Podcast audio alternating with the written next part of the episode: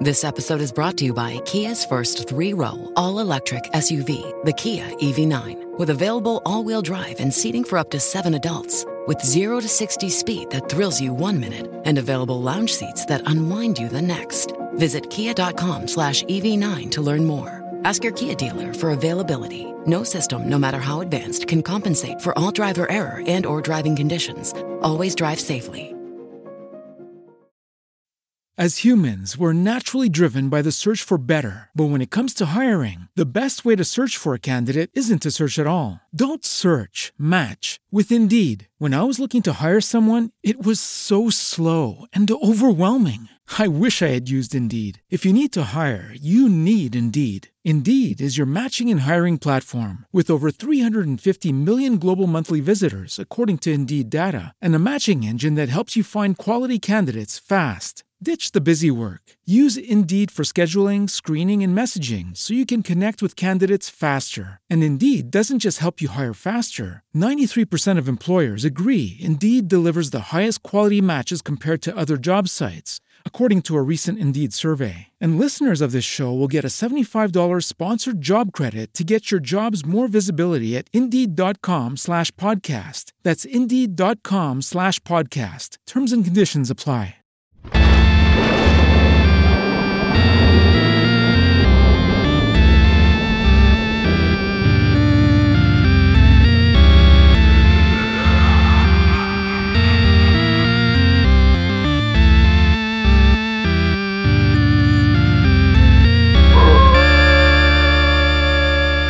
Hello, this is Abraham. And this is Shane, Welcome to Why We Do What We Do Spooky Edition. your favorite consumable psychology podcast. Ooh, I wish I could do a Vincent Price impersonation Oh, that'd be great. because that would be so good for this. But alas, I cannot. So that's all right. We can dive into this. Welcome, everyone who is joining us. Just a quick reminder before we begin this marks the beginning of our psychological, spooky stuff topics month of episodes. So every week in October, because there are five Wednesdays in October, we get to release a episode on some psychological concept that also revolves around creepy stuff. Yeah, I think we're to have a lot of fun with this because Abraham and I share similar interests around Halloween and all the October goodness, right? Like like there's candy and there's creepy things like knocking on strangers' doors and asking them for said candy. but also like horror movies and werewolves and vampires and all the stuff that goes around that. Like I actually really dig all of the stuff that goes around like goes on during this month. I have a lot of fun with it. Like I have a lot of fun with it from a conceptual standpoint. Like Right. where does witchcraft come from? Why do we think that vampires exist? What is left hand path magic? And why do people subscribe to it? Why do these people have such cool band names? Like stuff like that. Why do people think that they can turn into animals when they are cursed or something? Yeah, uh, which is exactly what we're going to get into today. Perfect. I love it. So, Abraham, I have a question for you. Shoot. If you could be any animal, what would you be and why?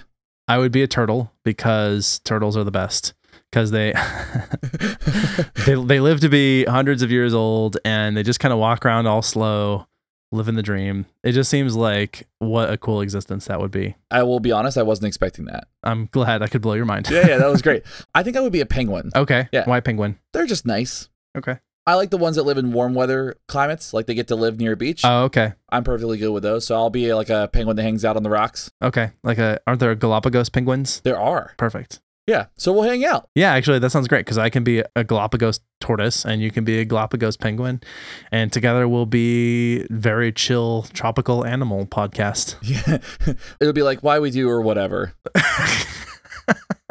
I can't wait.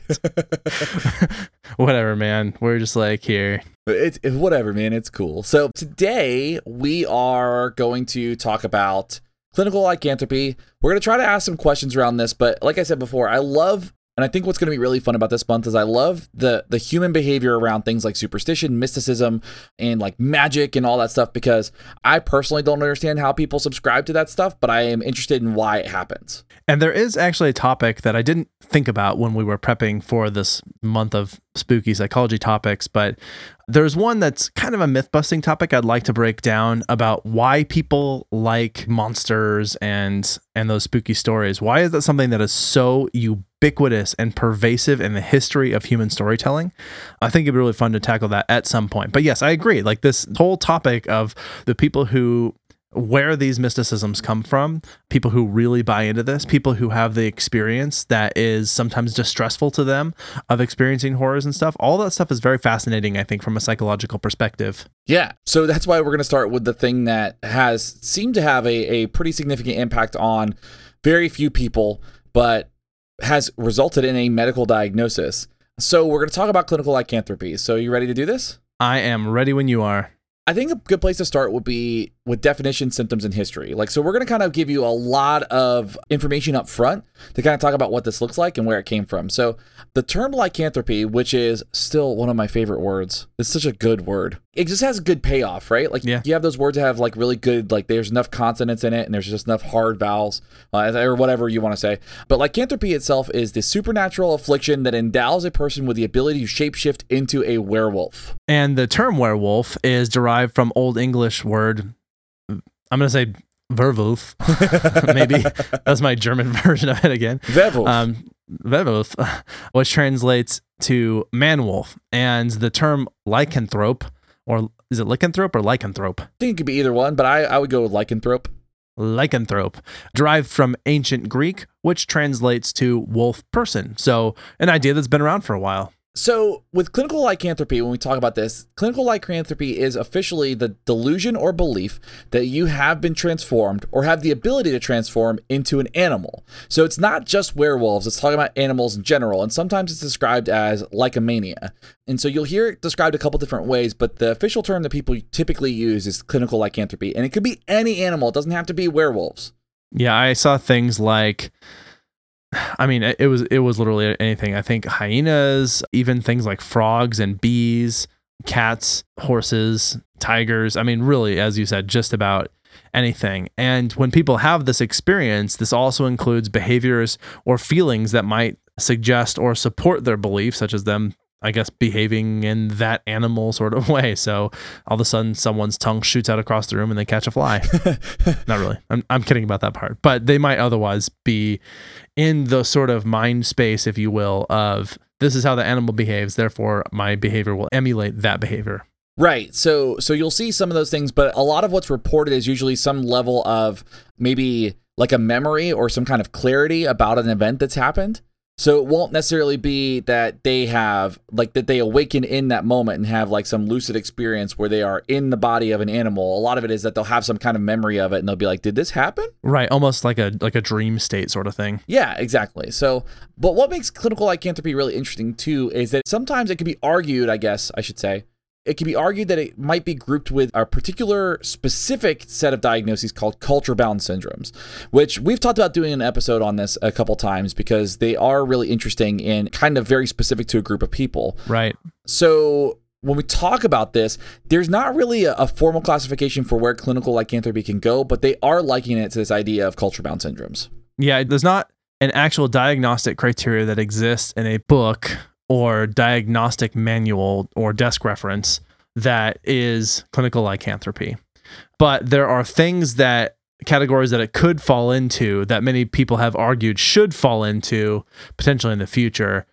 And I will get into later, but one of the caveats there is that there just are so few examples that it's hard to provide enough data to say, like, this is a disorder that has a classification that has these characteristics because the n size is too small. Yeah, it is a, a very, very, I mean, you are talking about such a minute population. but I'm jumping ahead a little bit. So these culture bound syndromes are also sometimes called folk illnesses. That sounds a little, I don't know, pejorative to me. Like it's like just a folk illness. You guys Yeah. are It's like, oh, it only happens in the backwoods of Alabama. Yeah.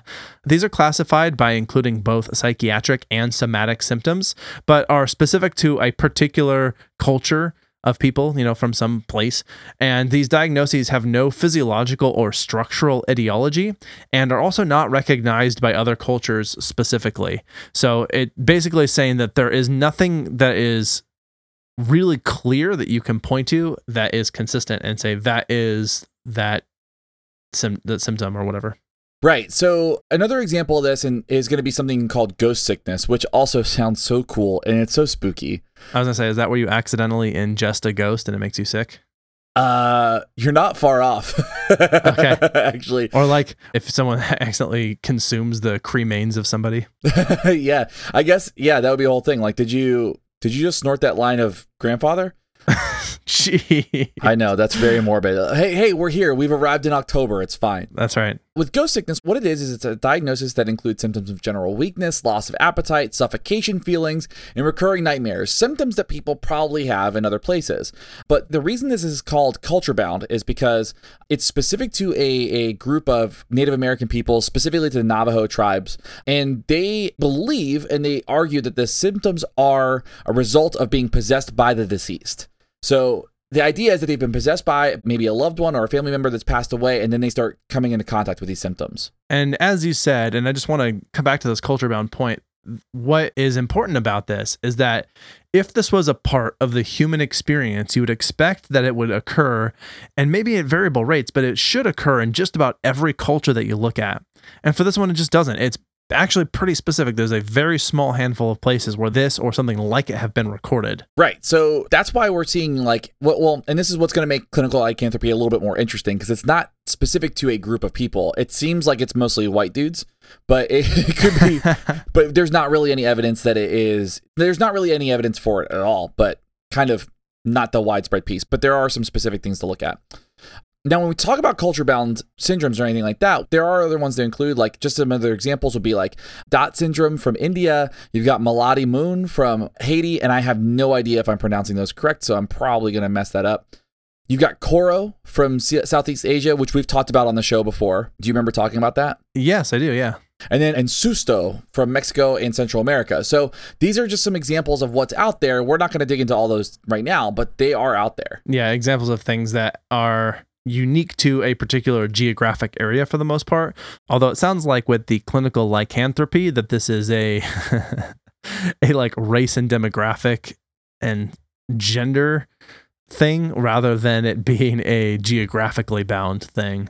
Yeah, I mean the case studies I'm going to mention are like white guys in their 20s who think they're werewolves.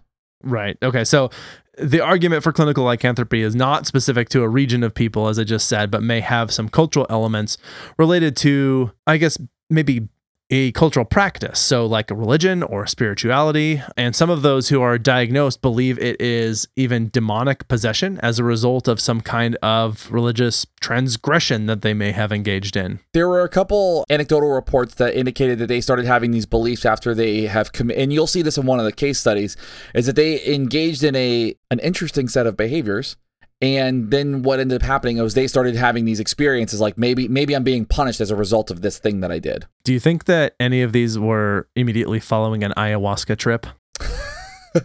I you know that it would be interesting to see. I drank the funny tea and turned into a werewolf. Oh man. Yeah, those uh what vision quests? Oh, yeah. Yeah. There was nothing that cited that specifically. As a matter of fact, what's going to make these kind of interesting is that the people that suffered from it had no history of anything. Oh, interesting. Yeah. Wow, that's really interesting. So that's going to add like another fold to this where it's like, well, I want to see the ones that are like, oh no, I was a coyote. it just happened. That's all. It just happened. It was fine. I just had this tea and I was a coyote and I just kind of sat there. It was fine. I didn't do anything nefarious. So I guess when we're talking about this and because I see this a lot with like abnormal psych students, we'll do this where they're like, oh, I have all these diagnoses. Oh, yeah. So now you're sitting in our podcast and you're going, do I have clinical lycanthropy?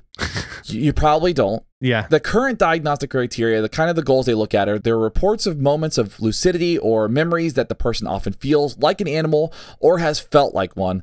The person engages in behaviors that resembles animal behavior like growling, clawing, howling, or more extreme cases like biting and scratching. So those are the things that we kind of talk about as like the primary diagnostic criteria and that's where people are going to go, do I have this? Because we all do that on some level, right? Yes. As soon as you hear about some diagnostic criteria, the immediate reaction is, oh, that sounds like I've had that experience. That must be me.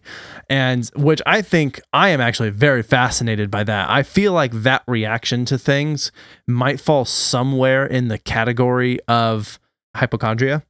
But I, I don't know. Like I, I really like to dig into that more and like do a little research and find out more about it. But it is an interesting reaction. It could also be that if you're thinking about this, as I was having the thought as you were you were talking about their growling, crawling, howling, biting, and scratching, they may have just finished watching one of the Fifty Shades movies, and that might be its own diagnosis. But I think that falls in the philia characteristics, right? oh man, we're clearly in October now. Okay, We've made it. We've arrived. let's move on. All right. So to date, and starting, I guess, about the 1850s, there have been only 56 reported cases of clinical lycanthropy identified, with only about 13 of them meeting any kind of what might be considered a criteria for medical diagnosis. As we said, this doesn't have a formal diagnostic criteria, and so it's hard to even say that there are there are 13, although many tried to apply a filter to it, and that's the number that they came up with. But like that's just that's way small to identify. If you think about the number of people there are in the world and how many people you'd probably want to have represent a particular psychological diagnosis, 56 is well below what that threshold is likely to be. Yeah, so it's not likely you'll see it in an updated DSM anytime soon. You'll hear people talking about it with very specific case examples, but you're not going to hear people go like, "Oh yeah, there's an entire population of people that suffer from being a werewolf." Unless we cause that by talking about it on this podcast. I would like to see for areas that that we have listeners if there is a sudden spike in clinical lycanthropy reports. Although I don't I don't want to come off as being dismissive of people who have this experience. I'm sorry. Uh, That, that that wasn't what I meant. I was just trying to be funny. I'm bad at that. It will no no no, it was good. But what we're going to kind of get into is like it's usually a symptom of something more serious. Right. So like we kind of joke and it's like, okay, well I think you're I think I'm a werewolf or I ate a I ate a fly across the room, but it's like, well, that's kind of ingest and all that, but then you're like, oh, there are some bigger issues going on, and that's actually what they've discovered more. But I'm getting ahead of myself. yeah. We we have been sort of jumping around a little bit.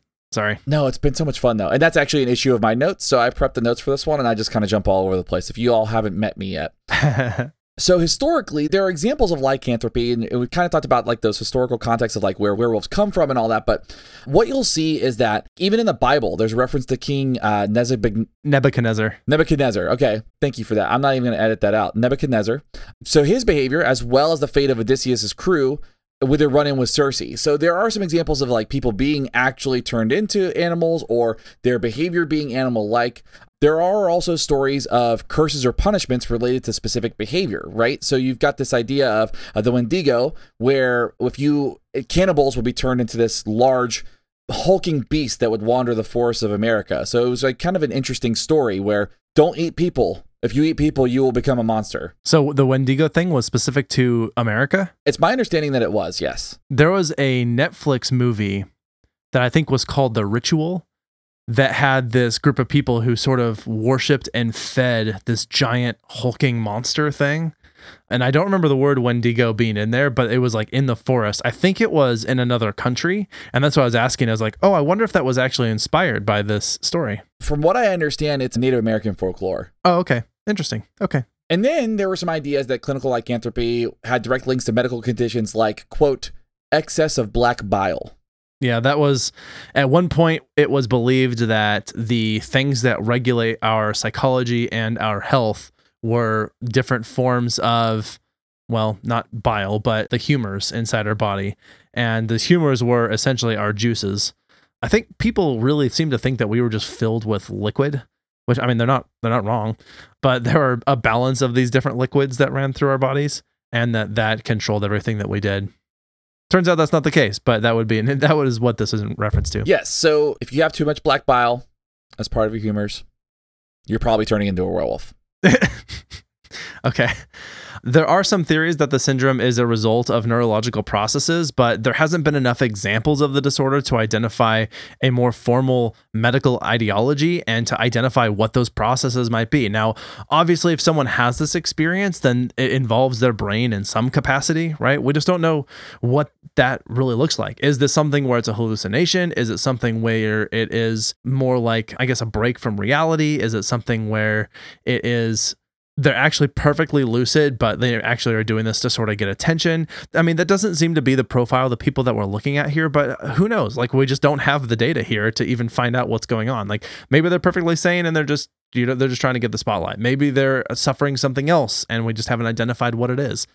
Hard to say. Yeah, I mean, and you'll see when we kind of dig into some of the case studies that is usually an issue of something a, a, larger mental health concern.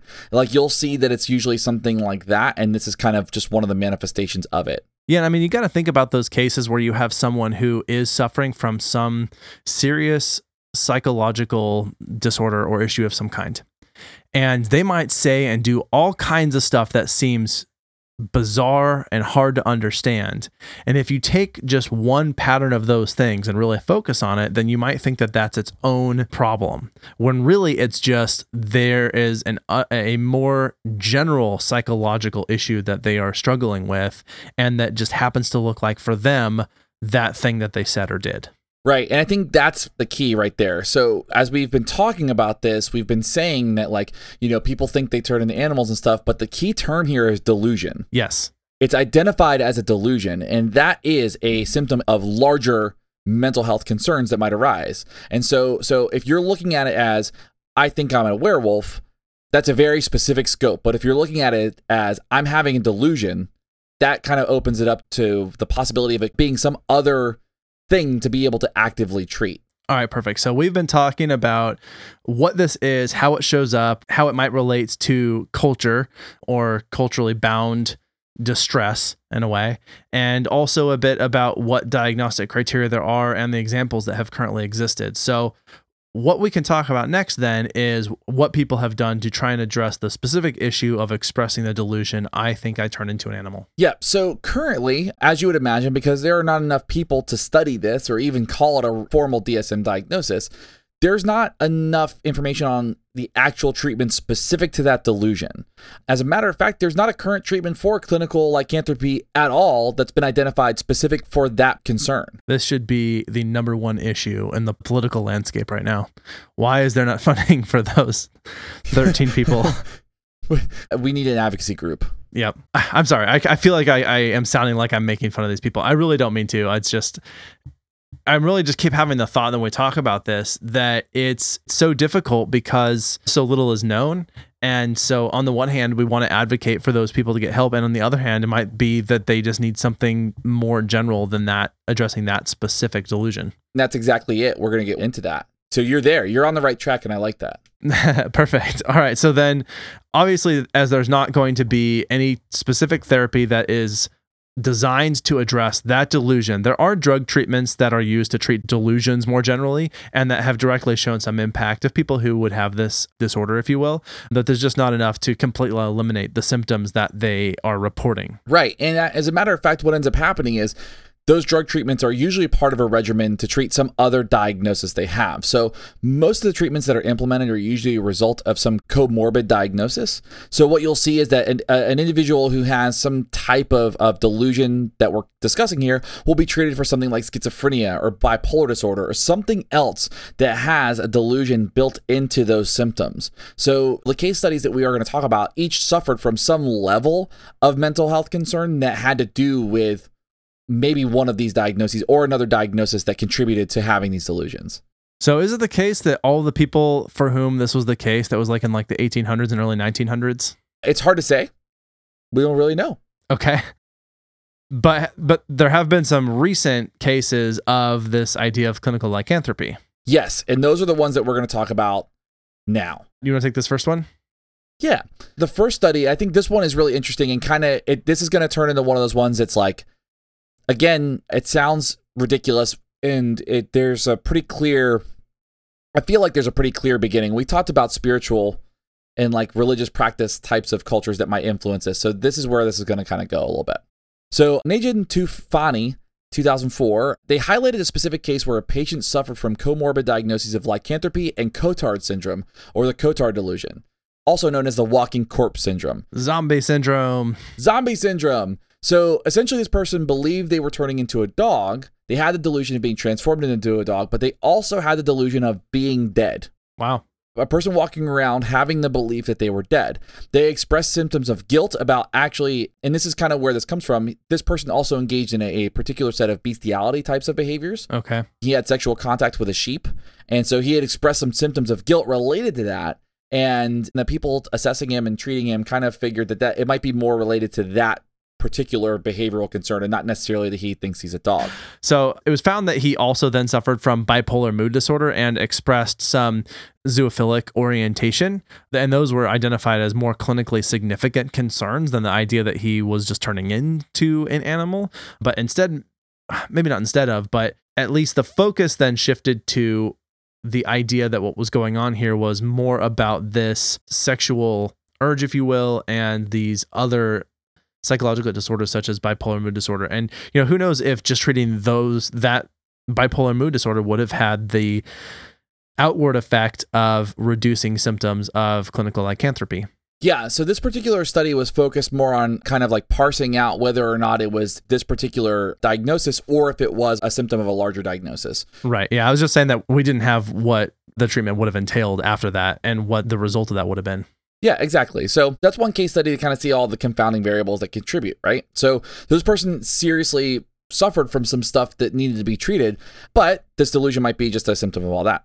So, in the next example we have here from authors Sayar, Ozten, and and Kagan, I guess, they published an article in 2014 discussing a 21 year old male who had reported extended episodes of a, a delusion. And the patient had no history of substance abuse or psychiatric disorders and actually showed no other physiological abnormalities in his medical tests. Because it, it actually would make a lot of sense to say, is there something going on in the brain of this individual or you know do we have any other psychological disorders that we should investigate Yeah, and so what ended up happening though with this patient, and this was a little bit different than the other one. So this patient started reporting symptoms of growing hair on his arms that was more coarse and more animal-like, his jaw hardening and his jawline becoming more werewolf-like, and he became, and this was observed by the treating members of the team, it was observed that he was becoming more disagreeable and actually stopped answering questions during the interview process. they weren't observing the growing hair and jaw hardening just the disagreeable part Yes, yes, yes, yes. The disagreeable part. They didn't see the other parts.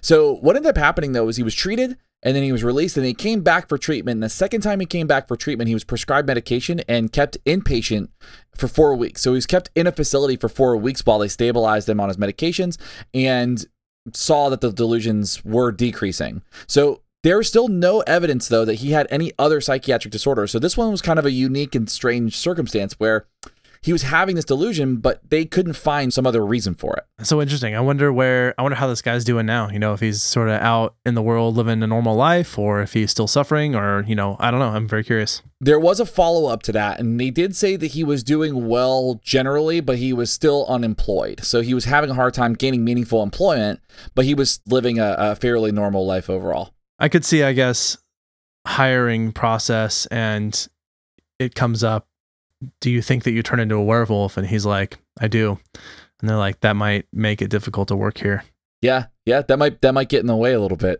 i don't know how often that is a part of the interview process but just just something to think about I think I'm going to add that to my to my list. yeah I don't know if I can actually. That might be a discrimination issue, so maybe not. cannot discriminate on the basis of being a werewolf Yeah, yes. We're gonna hire the werewolves as long as they're not hurting anybody. So, but I think, and this is where I think the, the the topic of clinical lycanthropy came to me, and this is where you know we've been kind of saying like you know there are some real life impacts and there are these things, but there are some real things that happen and some pretty serious things that go on with this particular set of behaviors, right? So even if it's not a diagnosis, you can label it as something because you're seeing an impact in the community. So in March 2016, Austin, I think it's pronounced Harrouff, Harrouff or Harrouff, maybe. Harrouff, maybe, is 19 years old. He was charged with the murder of a South Florida couple in their home. So he actually broke into their home and killed this couple. And when the officers arrived on scene, they found him on top of one of the victims, growling and chewing on the man's face. That's really intense. Yeah. And apparently, the toxology report, I mean, the immediate thing you're thinking is, wow, this guy was on some heavy drugs. They actually found no substances in his system at the time of the arrest. So at least we can rule out things like maybe bath salts. I mean, Yeah. that makes sense that that would start there. Yeah. I mean, that's the history of Florida, right? South Florida, bath salts, people eat people's faces. But so he actually was not he did not have it. He was diagnosed with bipolar disorder and was is currently being treated for bipolar disorder while he's incarcerated.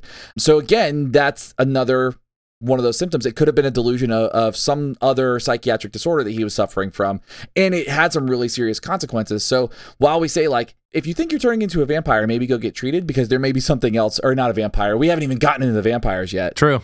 If you think you're turning into a werewolf, you should probably go get it treated and checked out because there may be something else going on. And not just a werewolf. If you think you're turning into a snake or a bee or an albatross or a snail or a sea turtle, Or an axolotl. yeah, axolotl, yeah, uh, then in any of those circumstances, seek treatment. And that's kind of all we really know about clinical lycanthropy. It is a very broad and strange thing that doesn't have enough information to give it enough like substance. Yeah. But it was one of those things that came to my attention because it did have like a pretty serious impact on somebody. Well, that's kind of fun, I think, just to unpack the science and psychology of something like this disorder when talking about sort of the spooky psychology stuff. And, you know, in for Halloween, for the month of October, we do a lot of this play pretend. We do a lot of this, I guess, inviting the idea of sort of weird mysticism, superstition, horror, all of that is kind of part of the culture. And it's something that we celebrate.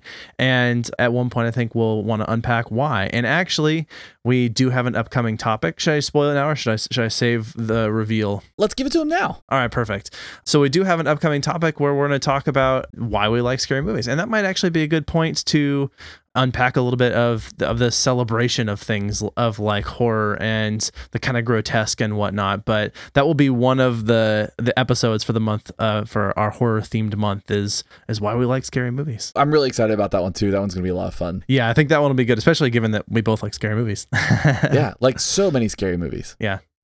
Perfect. All right, so taking it home. Yeah, let's take it home. So I think this is, and this kind of goes back to one of my areas of interest where it's like you get to see something like mythology and science clash, Yeah. right? And so you get to see this melding of like werewolves are scary. We don't really know what it is, but here, what does it look like and how does it manifest in like a real world situation? So as much as we like that whole mysticism piece, there are some real world things that happen that are likened back to those things. So we get something like this where you have somebody who there's a there's a diagnosis where somebody is thinking they're turning into an animal and now there's significant impacts on the community as a result. Right. I think another important point here, and that we've mentioned a few times, but I want to make sure everyone leaves with this, is this is so extremely rare. And I mean, if we're talking about 56 cases, and let's just assume that they were all 56 very legitimate cases, which they weren't, but let's just assume that they were, that still represents like a decimal very, very far away from one as a percentage of the population. We're talking about point all the zeros, 1% of the population for whom this has been reported. And so there's just not a lot that's known. There's not a, a lot that is clear about what this might be. And there's no formal treatment for clinical lycanthropy, psychological werewolves, or bees, or whatever. Yaks. I don't know that I'd want to turn into a bee or a yak or a bison. Yeah. A moose might be cool. They're big. Yeah, that may be fun, but it's cold That's true. where they're at. Or is it moose or mises? anyway, I had a lot of fun with this one. I don't have any other take home points with this, but I did really enjoy kind of like gathering some information and looking at these case studies. I've always found culture bound syndromes really interesting. So we are talking about doing an episode on that one day as well. So I'm glad that it was all able to tie in and also tie into some of the spooky stuff, right? So we had the walking corpse syndrome and we had werewolves and we had the number 13 for the f- official cases that were diagnosed. So, Yeah. you know, I think this was a lot of fun. I'm excited to do the next couple. Yeah, absolutely. Well, we don't have a formal listener mail today. Uh, we did have someone write in and offered a resource that they where they work, which was looking at drugs in relation to bullying. And so, just to let everyone know, I'm going to go ahead and put the links to the resources that they sent. I didn't vet them super thoroughly, but I did look through the resources that they sent, and it looked like it was on the up and up for the most part. So, I'm not vouching for them necessarily, but I thought I would share since they did contact us and ask that we just give the additional link. So I'll just put those links on the bullying episode if anyone else wants to look at that with respect to, again, primarily their concern here was addressing like addiction, drug abuse, and mental health, that sort of thing. And so if anyone wants resources, that'll be there. But otherwise, no other listener mail for today.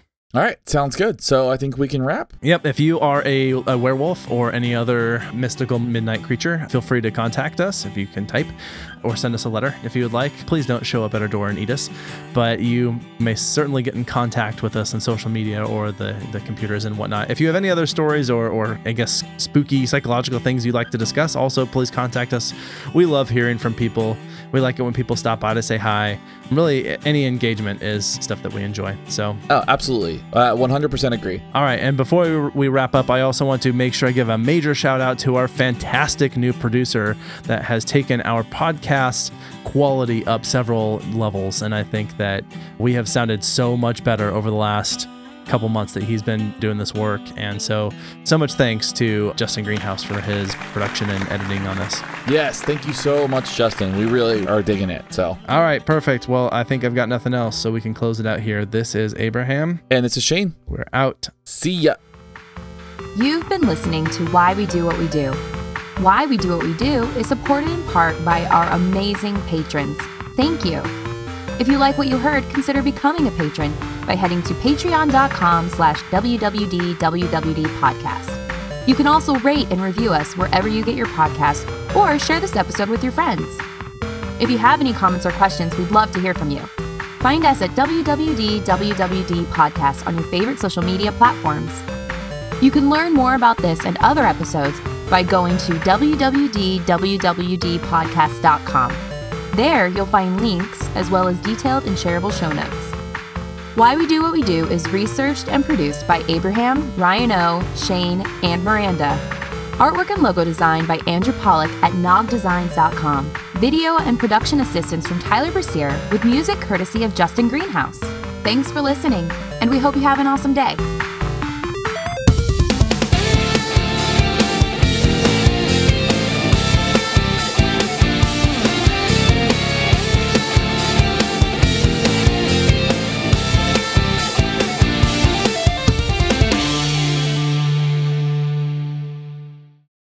Lucky Land slots, you can get lucky just about anywhere. Dearly beloved, we are gathered here today to. Has anyone seen the bride and groom? Sorry, sorry, we're here. We were getting lucky in the limo and we lost track of time. No, Lucky Land Casino, with cash prizes that add up quicker than a guest registry. In that case, I pronounce you lucky. Play for free at LuckyLandSlots.com. Daily bonuses are waiting. No purchase necessary. Void where prohibited by law. 18 plus. Terms and conditions apply. See website for details. Lucky Land Casino asking people what's the weirdest place you've gotten lucky? Lucky? In line at the deli, I guess? Aha, in my dentist's office. More than once, actually. Do I have to say? Yes, you do. In the car before my kids' PTA meeting. Really? Yes. Excuse me, what's the weirdest place you've gotten lucky? I never win and tell. Well, there you have it. You can get lucky anywhere playing at LuckyLandSlots.com. Play for free right now. Are you feeling lucky? No purchase necessary. Void where prohibited by law. 18 plus. Terms and conditions apply. See website for details.